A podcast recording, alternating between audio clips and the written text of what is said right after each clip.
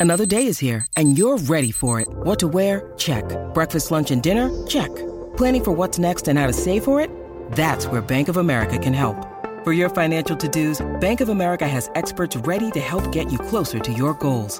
Get started at one of our local financial centers or 24-7 in our mobile banking app. Find a location near you at bankofamerica.com slash talk to us. What would you like the power to do? Mobile banking requires downloading the app and is only available for select devices. Message and data rates may apply. Bank of America and a member FDIC. When you need mealtime inspiration, it's worth shopping Kroger, where you'll find over 30,000 mouthwatering choices that excite your inner foodie. And no matter what tasty choice you make, you'll enjoy our everyday low prices, plus extra ways to save, like digital coupons worth over $600 each week. You can also save up to $1 off per gallon at the pump with fuel points. More savings and more inspiring flavors make shopping Kroger worth it every time. Kroger, fresh for everyone. Fuel restrictions apply. It's a Minimalist Monday edition of Optimal Living Daily, episode 192 Reclaiming a Scarcity Mentality by Colin Wright of ExileLifestyle.com. And I'm Justin Malik. Welcome back to OLD or Old or Optimal Living Daily, whatever you want to call it. I like to skip the intro music every now and then, especially for Minimalist Monday to keep this as minimal as possible for you. And if you enjoy this podcast, please listen to the end. I'll mention a few different ways you can help out and even get some free stuff from me. So, in the spirit of minimalism, let's jump right in and start optimizing your life.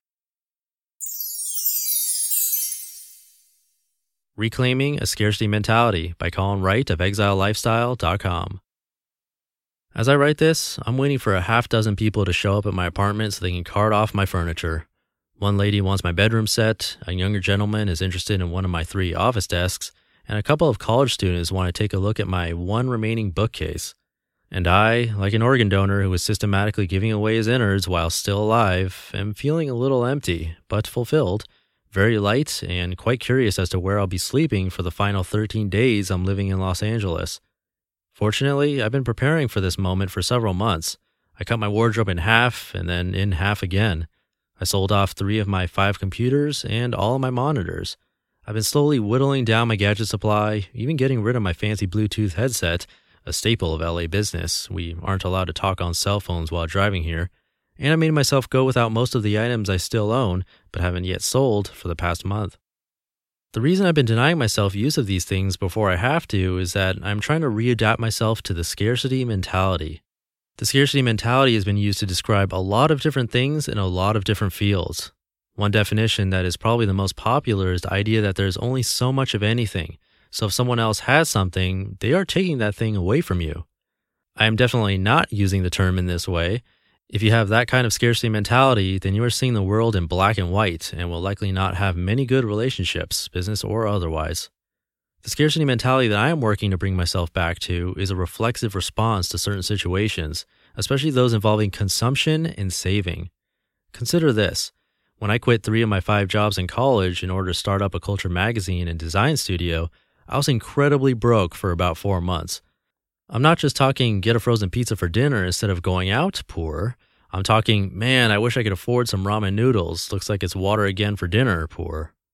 I was living alone in a fairly nice sized apartment a few blocks from downtown, and the rent was eating up the meager funds I still had coming in from my columnist and lab monitor jobs.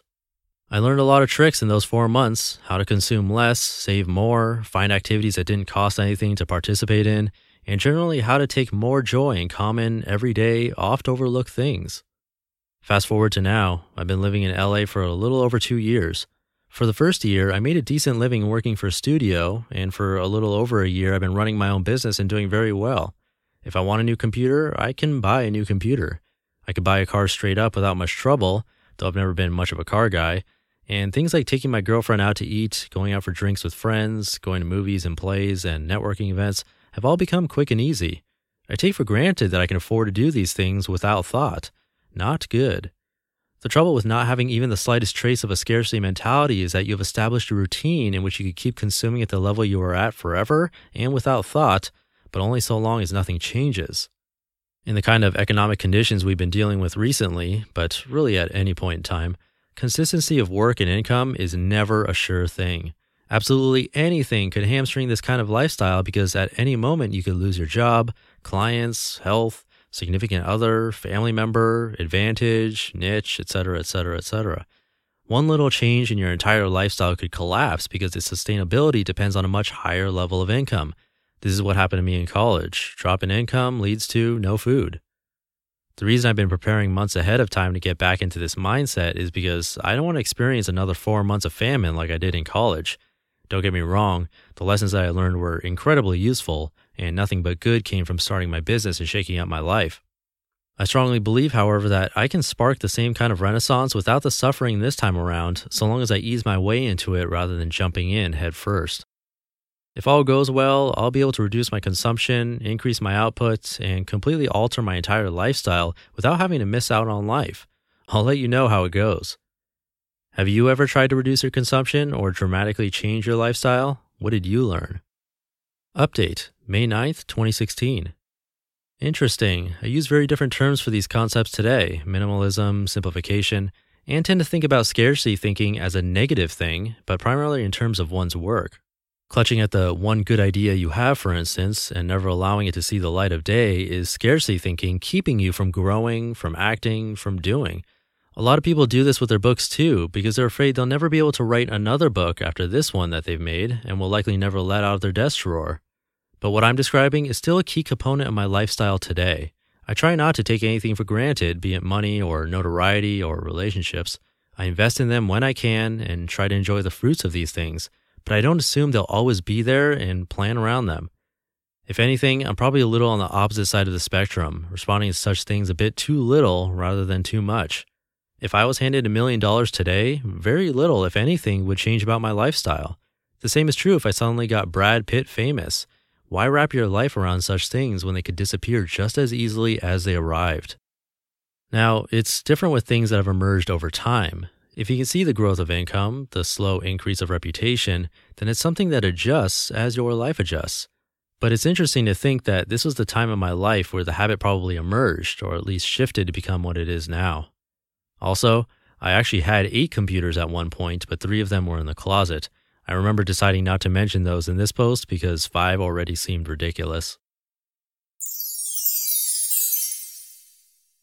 You just listened to the post titled Reclaiming a Scarcity Mentality by Colin Wright of ExileLifestyle.com. Colin lives in a new country every few months, which is crazy, and carries all his possessions with him. It's kind of the extreme version of minimalism, which just shows how there are many different ways to embrace it. And if you want to embrace this show, there's a bunch of different things you can do to help, most of them free, although you can contribute to the podcast financially, which is a huge help. All of the info is on my site, oldpodcast.com if you visit and go to the How to Help page, I've written out some great things you can do to help keep this podcast going. I appreciate any and all kinds of help. And I'll leave it at that. I hope you're having a great start to your week. Tomorrow I'll be reading a post from Leo Babauta of Zen Habits, so I'll see you there where your optimal life awaits. Hey, this is Dan from the Optimal Finance Daily podcast, which is a lot like this show, except more focused on personal finance. Justin handpicks the best posts he can find from blogs and authors like Ramit Sethi, Mr. Money Mustache, and more, and I read them to you five days a week. So if you enjoy this podcast, come on over and subscribe to Optimal Finance Daily too. And together, we'll optimize your financial life.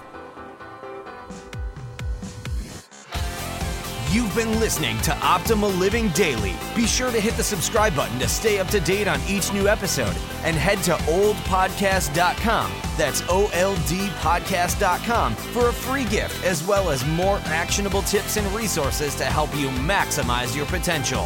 Thanks for joining us, and remember, your optimal life awaits.